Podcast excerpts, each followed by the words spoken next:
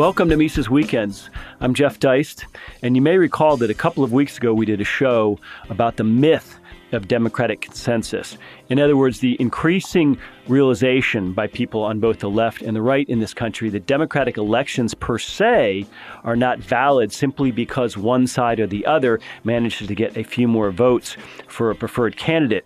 And we also discussed how the concept of social contract theory is bunk. In other words, just because we live in the geographical confines of America does not mean that we somehow implicitly agree to abide by the outcome of democratic elections. And it's become increasingly apparent in the couple of weeks since that show that uh, elites aren't even pretending any longer to care about democracy. Uh, just a couple of days ago, there were about 50 private jets assembled at a private island off the coast of Georgia for an AEI conference where some tech gurus and some GOP bigwigs got together and brainstormed ways to defeat Trump, whom by all accounts, is at least the consensus choice of GOP primary voters to date.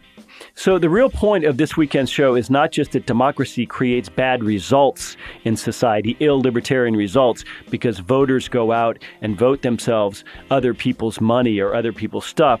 The point of this weekend's show is that democracy is fundamentally and inherently incompatible with human liberty. In fact, true democracy is found in the marketplace, where we go out and deal with each other as voluntary actors. It's never found in force and governance.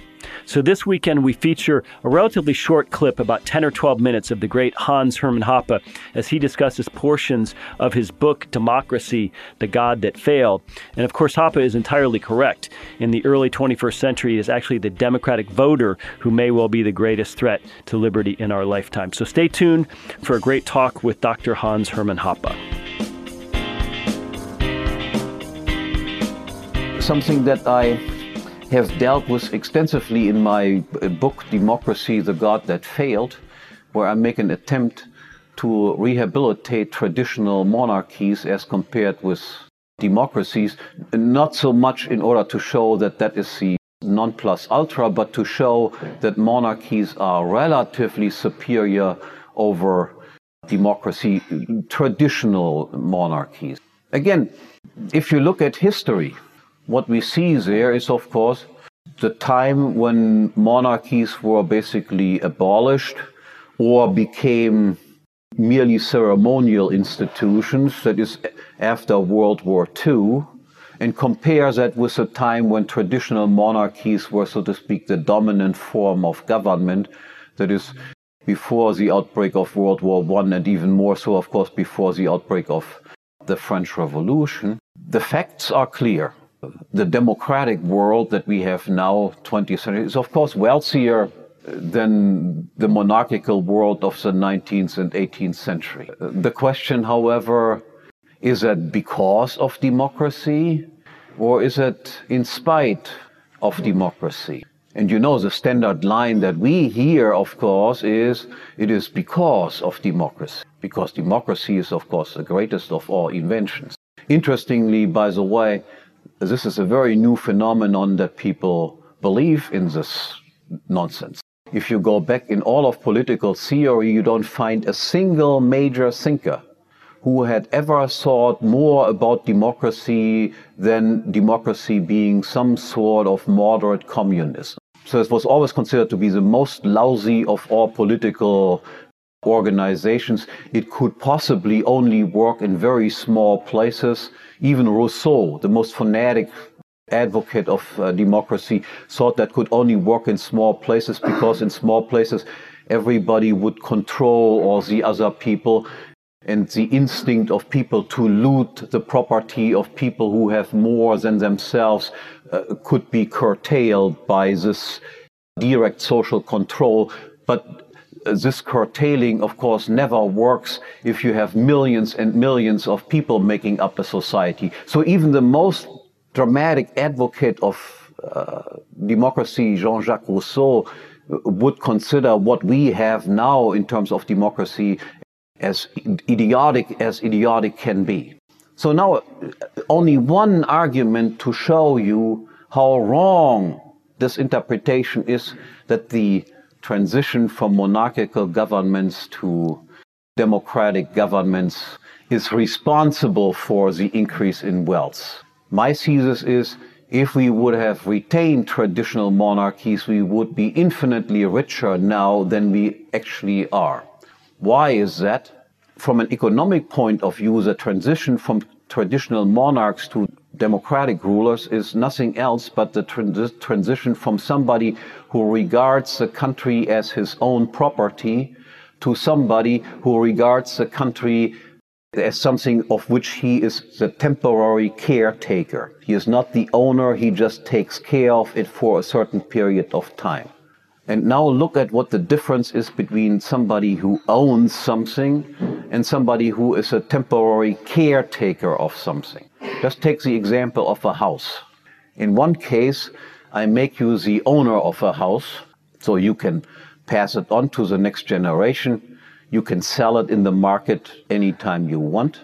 And in the other case, I make you a temporary caretaker of the house. You cannot determine who will be the next caretaker and you are not entitled to, to sell the house in the market and, and retain the income that you receive from the house yourself. Now, will that make a difference in terms of how you treat the house, or in the example of kings and democratic politicians, how you treat the country? And the answer is, of course, that makes a difference as day and night.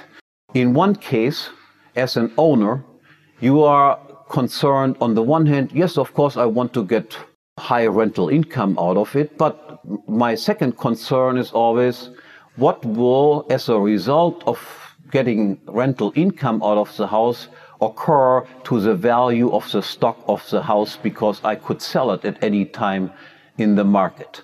You would not want to engage in capital consumption, for instance.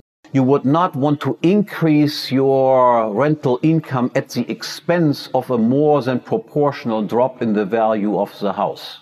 You also are by and large interested in passing on to the next generation something that uh, has at least retained the value, is possibly even more valuable than when you inherited it. This is what most parents do. What do temporary caretakers do?